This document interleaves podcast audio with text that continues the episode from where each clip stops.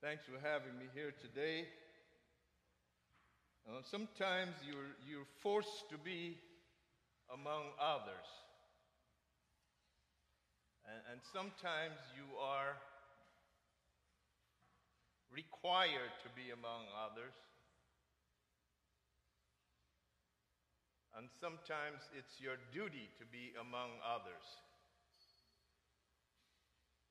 But best of all, it's a great delight when you want to be around others. And it's always a great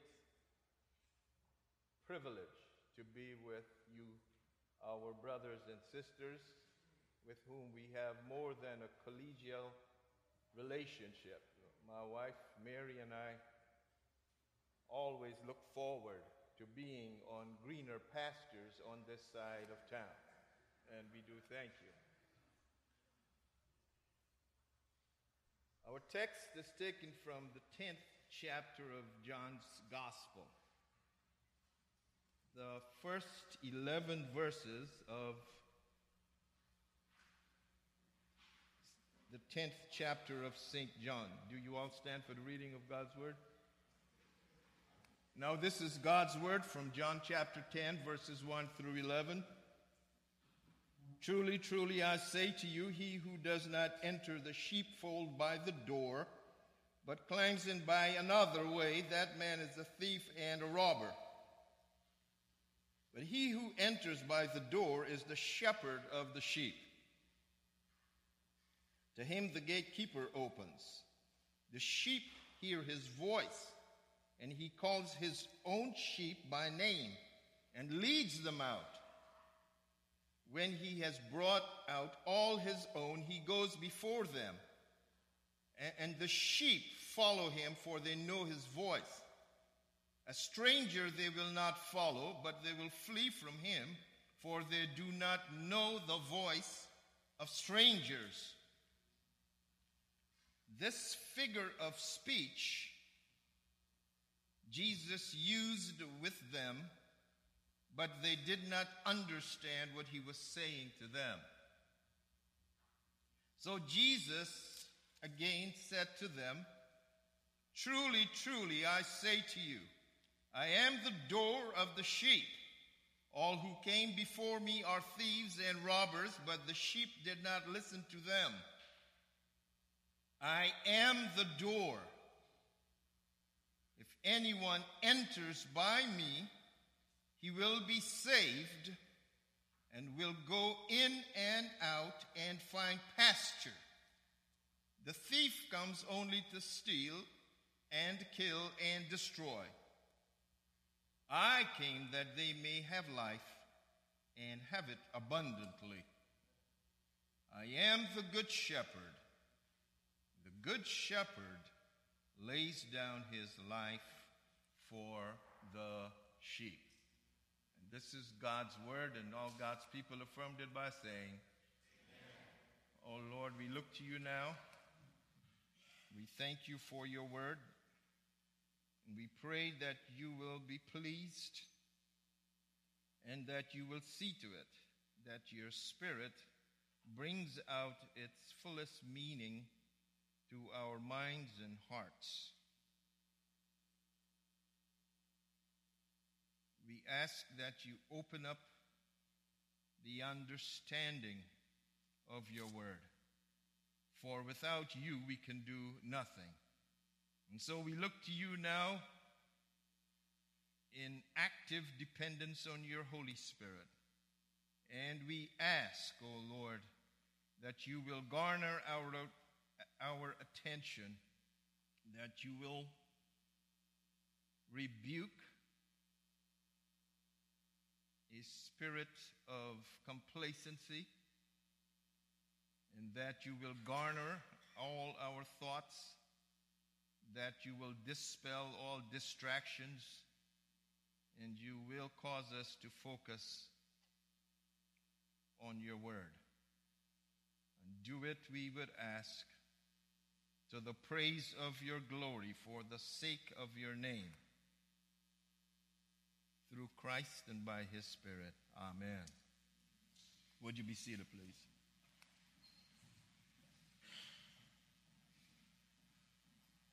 Today I would ask that you reason with me from this simple topic, the Good Shepherd.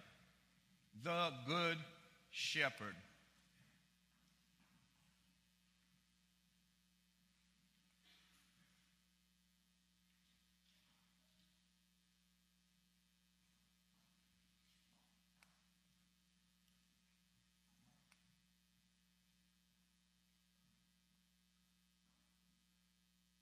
Contrary to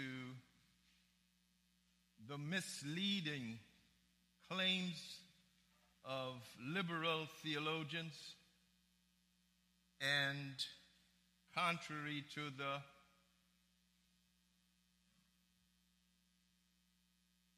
confused voices of naysayers, the Gospel of John is deeply rooted in Old Testament theology. It was not, as some advance in their wisdom, that it concerns or it bespeaks the particular concerns of a particular community around the time of John. No, the Gospel of John is rooted in Jewish milieu.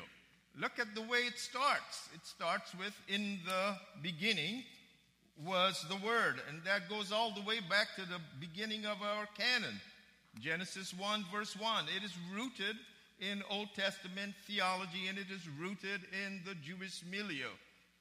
It's not only in because of its similarity or its linguistic similarity with Genesis one, but also we see it in certain themes and topics that abound, and one of which is the motif of the shepherd or the good shepherd, which we find throughout the Old Testament and which we'll open up and expand in a few minutes.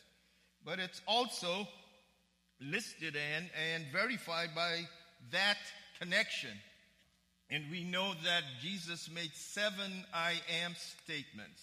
The I am statements of our Lord Jesus Christ begin in John chapter six with I am the bread of life. John chapter eight, I am the light of the world. John chapter ten, I am the door, the good shepherd. eleven, I am the resurrection and the life. fourteen, I am the way, the truth, and the life. And then finally in fifteen, I am the vine, the true vine, the authentic vine. When Jesus made those remarks, when he made those claims, he uses the language, the I am language of Exodus chapter three and verse fourteen. And there we see the Lord God, Yahweh, identifying himself, revealing himself to Pharaoh through Moses. You tell the Pharaoh that I am sent you. I am indicates in a, the form of a name. Well, I am in any way, when used by God or of God, indicates one who is self-existent. He's self-existent. He has total independence of his creation. He never had a beginning and he never will have an end. He is totally independent of the creature. He has life in himself and therefore he necessarily exists. In other words, if there were no God, there would be no you. There would be no nothing. But when Jesus made those remarks, what he's doing here is claiming to himself the very attributes that were predicated upon God in the Old Covenant. In other words, he is saying, I am God. Whatever attributes and characteristics you can think of when you speak of the God of the Old Testament, I represent him fully, totally, completely in all of divine majesty and splendor in human form. That's what he was saying. And so this, this book, therefore, is rooted in the Old Testament. It's not something that John thought about and brought about in order to identify or to, to allay the concerns of his immediate community. This book has universal scope. When we see Jesus, therefore, as the Good Shepherd, here is what we want to know. We want to see him and understand him as the cosmic God. Not simply as the Jewish God, but as the cosmic God. He is Lord of all. He is Lord of all nations. Let's look at the text again, and we can find that there are two, two lessons we want to draw from this. Two lessons we want to draw concerning the Good Shepherd. And firstly, in verses one through six, we see the first, the first lesson of the Good Shepherd. His voice is correctly identified by his sheep. His voice is correctly identified by his sheep. In the first six verses, how is it identified correctly by his sheep? Well, verses one and two tell us, in contrast with the renegades. Jesus begins verse one saying, "Truly, truly, amen, amen." It is a strong, solemn asseveration. It's a deeply emphatic statement that points to, that signals, that summons us to understand that what he is saying is extremely true. It's not everything that, not that he has ever said anything that was not true. But this one, but this statement means we, if you've been sleeping in church, we need to wake up now. That's what it means. I, I, I say to you, he who does not enter the sheepfold by the door, but climbs in by another way, that man is a thief and a robber. He, his voice is correctly identified by his sheep in contrast with the renegades. He's saying here in verse one that there's one legitimate ent- way or method of entering into the sheepfold. The sheepfold was an open-air enclosure, and it did have a door on it. Sometimes they didn't, but in this case, it does have a door. And usually the doors were very strong. They were very solid. And he was saying here that there is a legitimate way of entering into the sheepfold, and it is by that door. There is only one way of entry.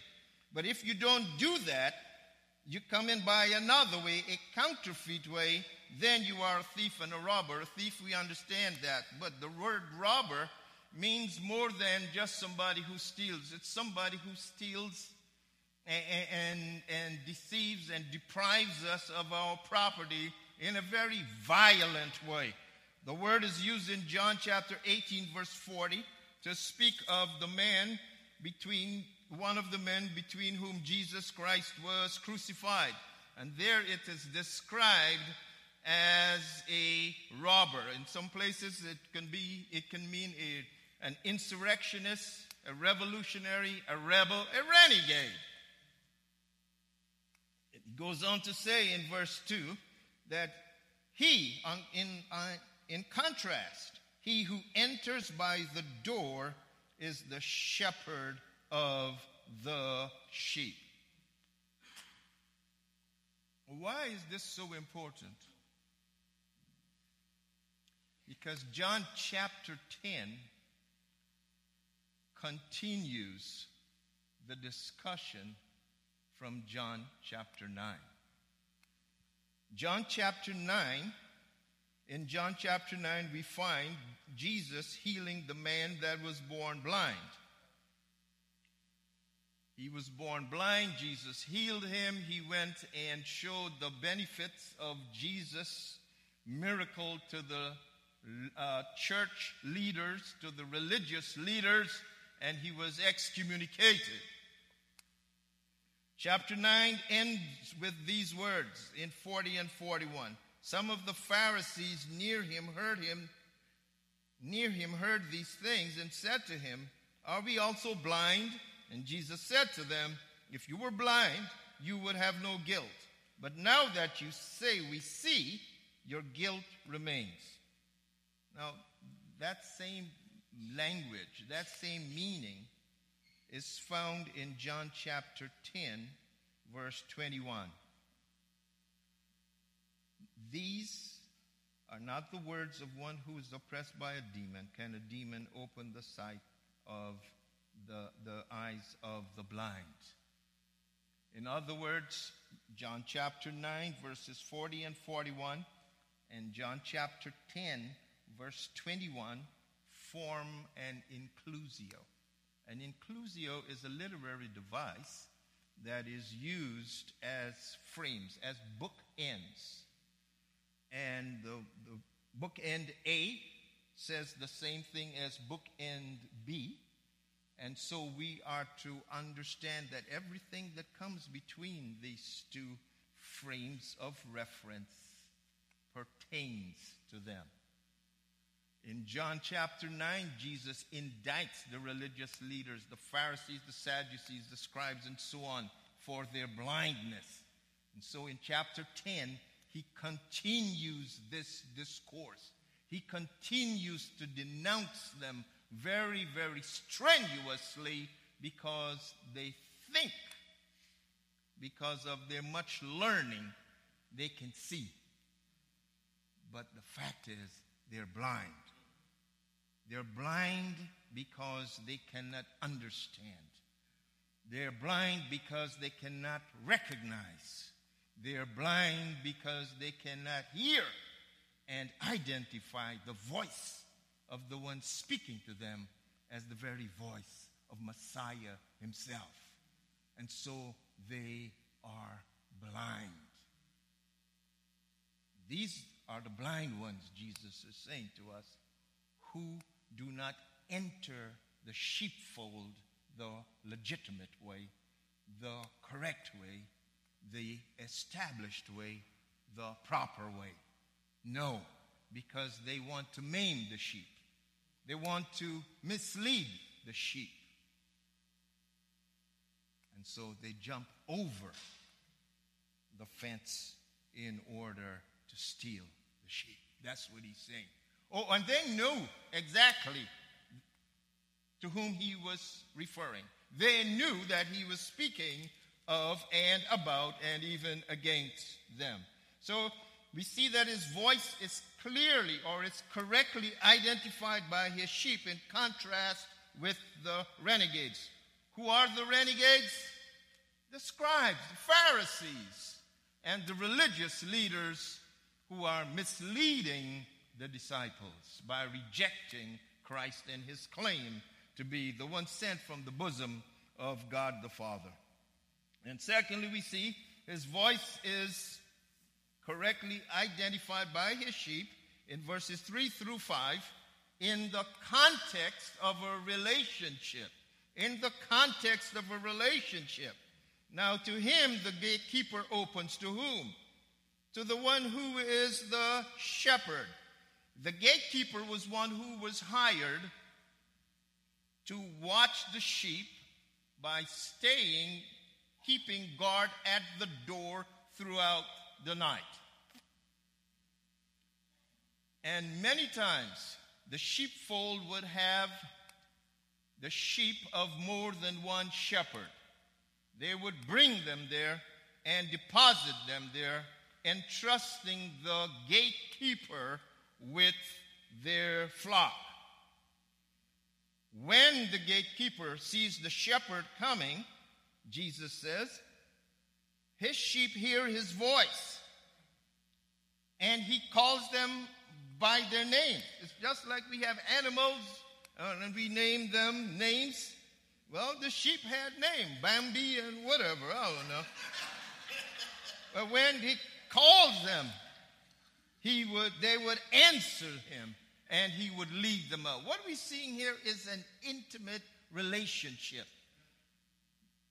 The studies show that if shepherd Joseph came and called one of the sheep that belonged to shepherd Jacob, he called them by his right name, they wouldn't answer because they identify with the particular voice of their own shepherd. And so we find that this here is a relationship. We, we identify Christ, and we identify Christ's voice only only in a saving relationship with him. We can hear Christ speaking and understand what he is saying only if we have a covenant relationship with him. If he saved us and saved our wretched, wicked, wayward souls and brought us in from the streets unto himself and transformed us from a goat to a sheep, that's when we can hear his voice and understand his voice and recognize his voice and respond to his voice. Look at verse four. Now he's going to bring them out, all of them, and he would lead them, and the sheep will follow, for they know his voice. Isn't this a picture of biblical Christianity? Isn't this a picture of discipleship? Aren't we disciples of Christ who walk with him as he leads us along the way, the righteous way, and not the way of our own understanding? Yes, look at yourselves. You heard the voice of God calling you effectually when the gospel message was pre, was, was declared to you, was proclaimed not only to your ears, but also to your hearts and your minds and your souls. And this God of the Bible, who foreknew you in eternity past, and who predestined you unto salvation in eternity past, in the continuum of time and space and history, effectually calls you unto himself by the voice of Christ in the gospel message, as it is pre- proclaimed to you. And you responded with the faith that he gives you. And you looked up to the Christ that you were rejecting in the past, to the Christ that you were rebelling against in the past, in the past, the, the Christ that you were being disobedient to, and you said, yes, Lord, save my wretched soul. And so what happens then? He gathers his sheep. He seeks the sheep. He finds the sheep. He feeds the sheep, and he folds the sheep at East Point Church. And all of you now here who have eternal life have been saved by answering the voice, the clearly identified, the clearly identifiable, the correctly identified voice of Jesus Christ. And so he goes before them. And once you have come to Christ as a living stone, you keep on coming to Christ. You just don't come and stop. Your whole life is now pressing on in Christ. He is leading you, and you are following him. And verse five says, yes, in the context of a relationship, on the contrary, a stranger they will not follow. A, a stranger will not follow. They will not follow. Why would they not follow a stranger? Because they don't know his voice. They have no relationship with him. He leads and they follow. He leads them to green pastures. He leads them beside still waters. He leads them and feeds them and folds them because he's preparing them to be more and more like him, and to live with him forever and ever in heaven. And so he leads. He's not a cowboy who goes rounding up with a lasso. He doesn't have a shotgun in a la- one hand and a lasso in the other hand. No, no, no, no. He is the shepherd, and the good shepherd leads the sheep. Several years ago, on a trip to the Middle East, this group were being prepped for their their trip to Palestine. And, and the guide there told them, before we get into the Palestinian countryside, this is what I want you to see. I, I want you to see that there is going to be the shepherd and the sheep. That is a very endemic characteristic of this part of the world. And I want you to take note, because the shepherd is always leading his sheep. He's faithful, and he leads. And they also respond in faith and they follow. When they got into the countryside now, something different appeared. He saw a group of sheep, a flock of sheep, but they were being chased by a person. And so irate now and very disturbed about this, the guide went and rebuked the so-called shepherd. And he said, I've just told these people that when they come here, they'll see the shepherd leading the sheep. Why are you chasing them? And the man said, oh, I'm not the shepherd.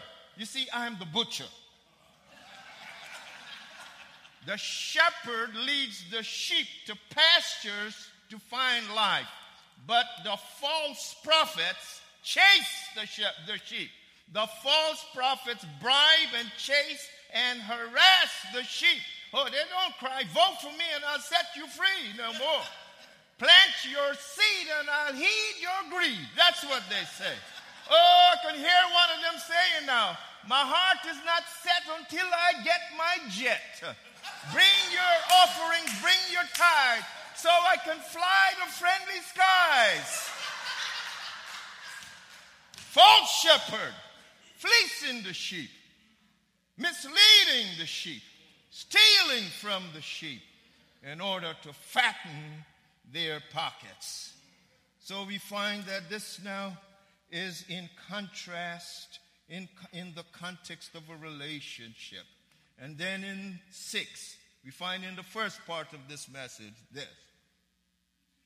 This figure of speech Jesus used with them, but they did not understand what he was saying to them. What do we make of that? Who's the issue is, to whom does them refer? Well, to make a long story short, it refers to the Pharisees of chapter nine. They did not understand what he was saying because they were blind. And they could not grasp the essence of his teaching, that the good shepherd, or the shepherd right now, or the door, which he is, all of those pictures, those metaphors refer to him. And that he, in his person and work, was fulfilling all the pictures concerning, or the pictures and metaphors and symbols, and even the institutions found in the Old Testament. They couldn't understand it. Now, these were teachers of the law. If you want the law interpreted, you, you go to the Pharisees. But this is what they didn't understand. That Christ was pointing to himself as the shepherd. And surely they should have at least understood that he was being bold enough to call himself God. Because you see, the picture of the shepherd, yes, it is used of David, First Samuel sixteen and so on, when he was minding the sheep, when the prophet went to look for him in order to anoint him and so on. He was minding the sheep, and he was the youngest of, uh, of Jesse's sons. Yet, they understood that God ultimately is the shepherd of the sheep. This very David wrote that the Lord is my shepherd, I shall not want. In Psalm seventy-seven and verse twenty, we saw, we read there that Moses, that God through Moses led the people out from the Exodus into the promised land. We see also throughout the Old Testament that God is the shepherd of his people. And in particular, when we go to places like Ezekiel thirty-four, here is what we find. Well, it's in the first fourteen verses. I'll read a few f- verses of uh, Ezekiel thirty-four so you can get a feel for the picture. The word of the Lord came to me, Son of man, prophesy against the shepherds of Israel. That's against the false preachers and teachers. Prophesy and say to them, even to the shepherd, thus says the Lord God, O shepherds of Israel, who have been feeding yourselves, should not shepherds feed the sheep? They were fleecing the sheep, stealing from the sheep, promising the sheep all kinds of promises that they could not keep and fulfill. You eat the fat, you clothe yourselves with the wool, you slaughter the fat ones, but you do not feed the sheep. Sounds just like Atlanta in the twenty-first century. The weak you have not strengthened, the sick you have not healed, the injured you have not bound up, the strayed you have not brought back, the lost you have not sought, and with force and harshness you have ruled them. Therefore, verse seven, you shepherds, hear the word of the Lord. As I live, declares the Lord God, surely because my sheep have become a prey, and my sheep have become food for all the wild beasts, since there was no shepherd, and because my shepherds have not searched for my sheep, but the shepherds have fed themselves and have not fed my sheep. Therefore, you shepherds, hear the word of the Lord. Thus says the Lord God, behold, I am against the shepherds, and I will require my sheep at their hand and put a stop to their feeding the sheep. No longer will the shepherds, shall the shepherds shepherd, no longer shall the shepherds feed themselves. I will rescue my sheep from their mouths, that they may not be food for them. Behold, I myself will search for my sheep and will seek them out, as a shepherd seeks out his flock when he is among his sheep that have been scattered. So will I seek out my sheep and will rescue them from all places where they have been scattered on a day of clouds and thick darkness. And I will bring them out from the peoples and gather them from the countries, and will bring them into their own land. And I will feed them on the mountain of Israel. Verse fourteen, I will feed them with good pasture, and on the mountain heights of Israel shall be their grazing land. There they shall lie down in good grazing land, and on rich pasture they shall feed on the mountains of Israel. At least the Pharisees should remember that verse. But they did not. Why? Because they were blind. And so we see here that they couldn't understand what Jesus was saying. It seemed like, or it was a figure of speech, not a parable. Something resembling a parable. It's a statement that whose meaning is veiled, but at the same time, it contains lofty truths which have to be explained later. And so here is the proclamation of a mystery. They couldn't understand Christ's self-identification that awaited his future explanation. They did not understand what he was saying to them.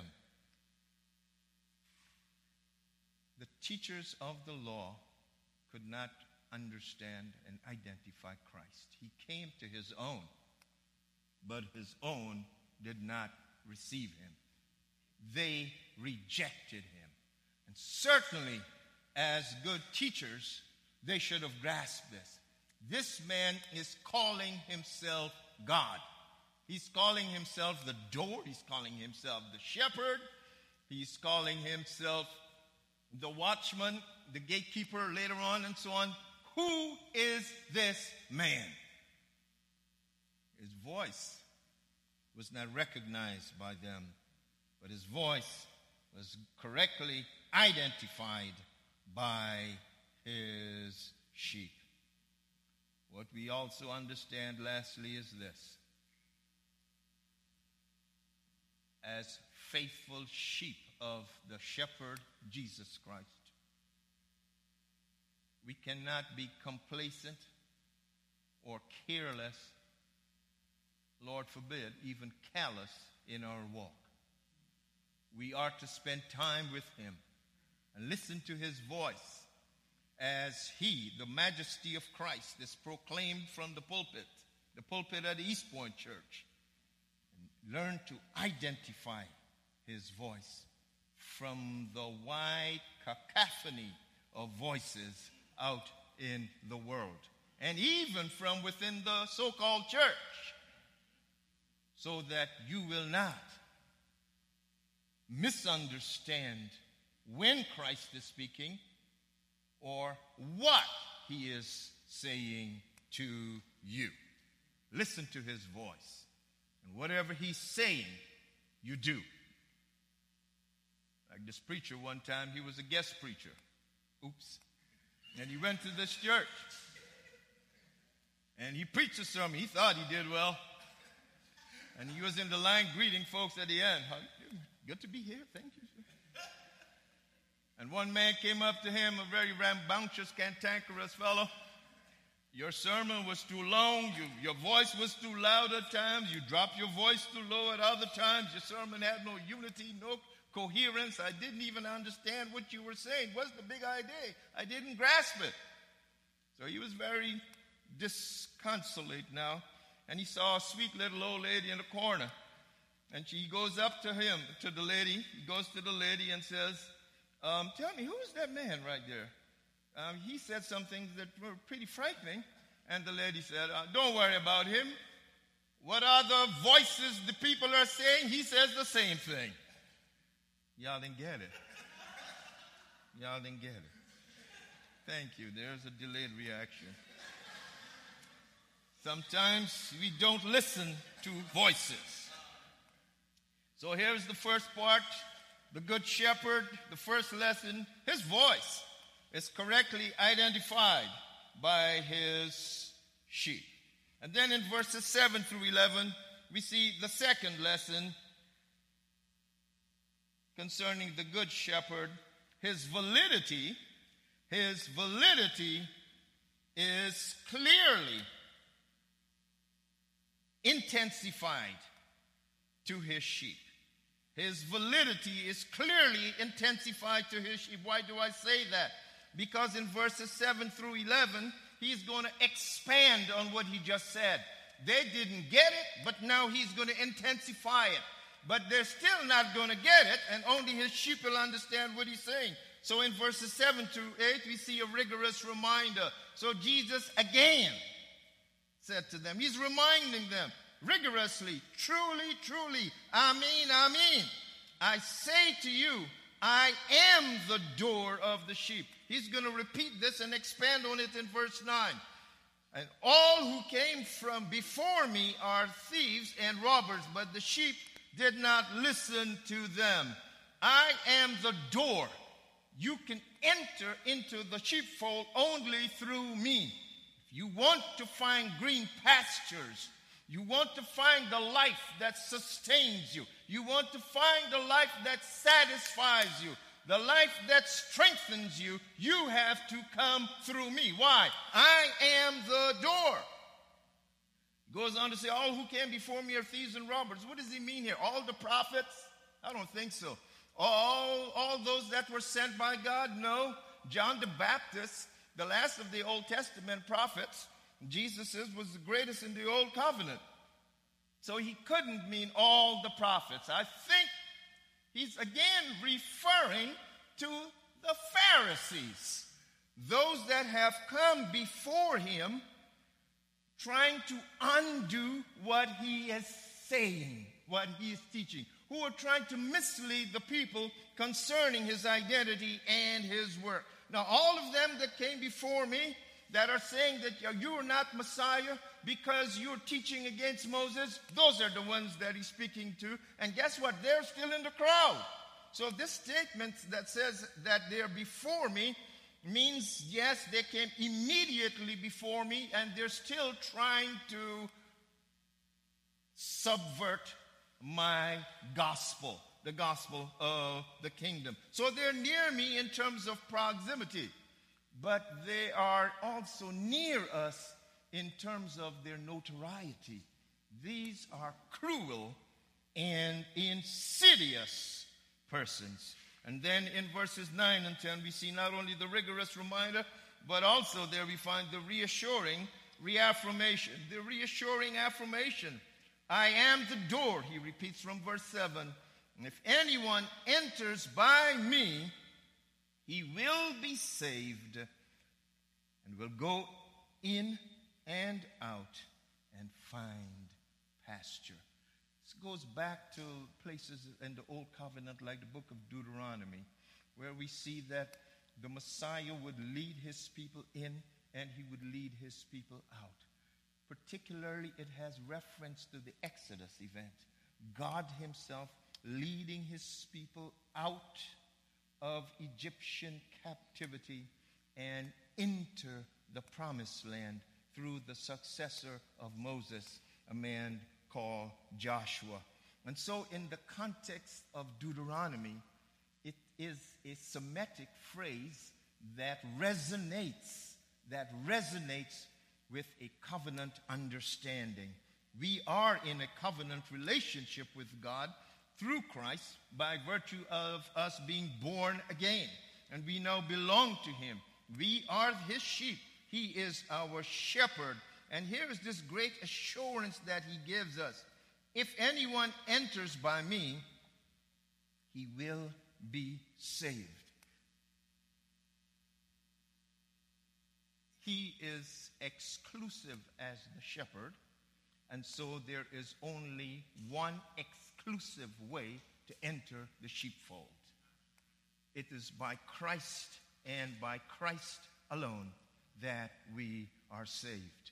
There is no other name under heaven given among men except that name, Jesus Christ, by which you can and shall and must be saved. And so he's saying, do you see the exclusivity that he's claiming to himself? In spite of the postmodern teaching and in spite of the popular teaching where everybody just wants to come together and have a good time and, you know, you can have your truth and this is the way I see Jesus. No, he doesn't say that. That's not what he means. That's your interpretation. I don't see it that, oh, Jesus said, shut up! I am the way, the truth, and the life. And no one comes to the Father but by me. So this verse here, verse nine, he it, it anticipates John fourteen six, which I just quoted. If any man enters, if anyone enters by me, this is the assurance that he will have. He will be saved. And not only is he going to be saved, but he is going to have a free ingress and free egress. He can come in and he can go out. He's in and out to graze upon the pastures that I give him. The blessings of the gospel message, in other words. In, in, in contrast, he goes on to say there that the thief comes to steal. Well, only to steal and to kill and to destroy. What do false preachers give? Death. Well, you know, yeah, but he, there's nothing wrong with health and wealth and prosperity. You know, he still teaches Jesus and salvation alone. Let me ask you this. Are you satisfied with that? If I make you an omelet, and I put four rotten eggs in it, would you accept it? It's still an omelet. The cheese is good. The butter is good. The, the salt is, there's nothing contaminating the pepper. And look at the pepper and the onions. Would you accept it? How about two rotten eggs? Would you accept it? How about one? No. Why would you settle, therefore, for a polluted, corrupted gospel? Why? I have come that you might have life. How? More abundantly. A life that is full of richness. A life that is filled with, with robustness. Yes, my cup runs over. His life is so abundant that we have to drink from the saucer because the coffee is running over in, into the, the saucer. Yes, it's abundant life. Our salvation it is not skimpy and wimpy. Our salvation is rich and plentiful. and, and robust, because we have a masculine robot God, not the sissies you see under cover of Time magazine. The thief comes only to steal and to kill and to destroy. But on the contrary, because I am Messiah, because I have come from the bosom of the Father, because he sent me to do his works, the works that he taught me, and to say the words that he taught me. I didn't come on my own agenda.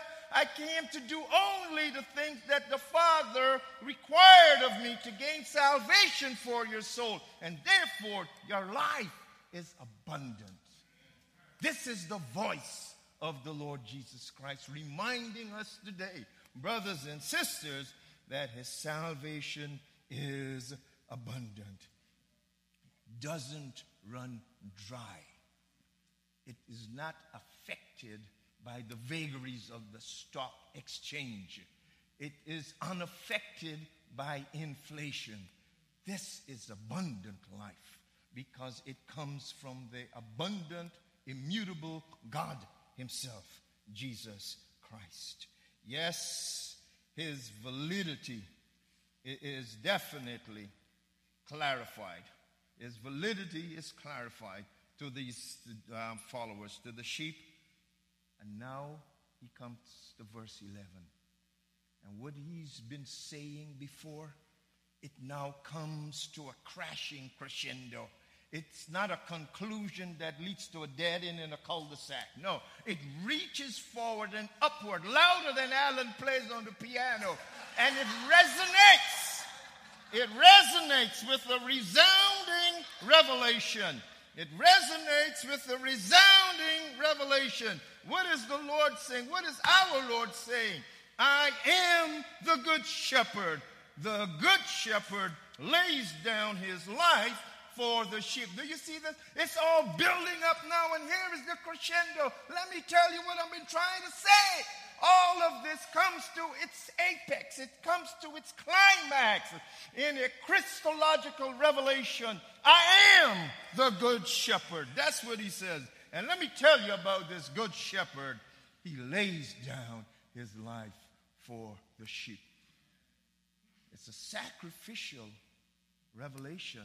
He lays down his life. It's a substitutionary revelation for the sheep. It is a superlative revelation. The good shepherd, not David, by the way, the prototypical king of Israel, who fought with bears, bears and who, maybe those two, and with lions. And the Lord rescued him. He, he, yes, but he did not lay down his life. And not Moses, the mediator of the old covenant, who led them from, from Egyptian captivity against Pharaoh. He was faithful and he stood his ground and let the people out of captivity. But he did not lay down his life. Christ alone laid down his life. That's why it's a superlative revelation. All the pictures in the Old Covenant, all the metaphors of the Old Covenant, they all terminate, they all climax at a point called Jesus Christ. And they come together and he says, this is what I'm trying to tell you.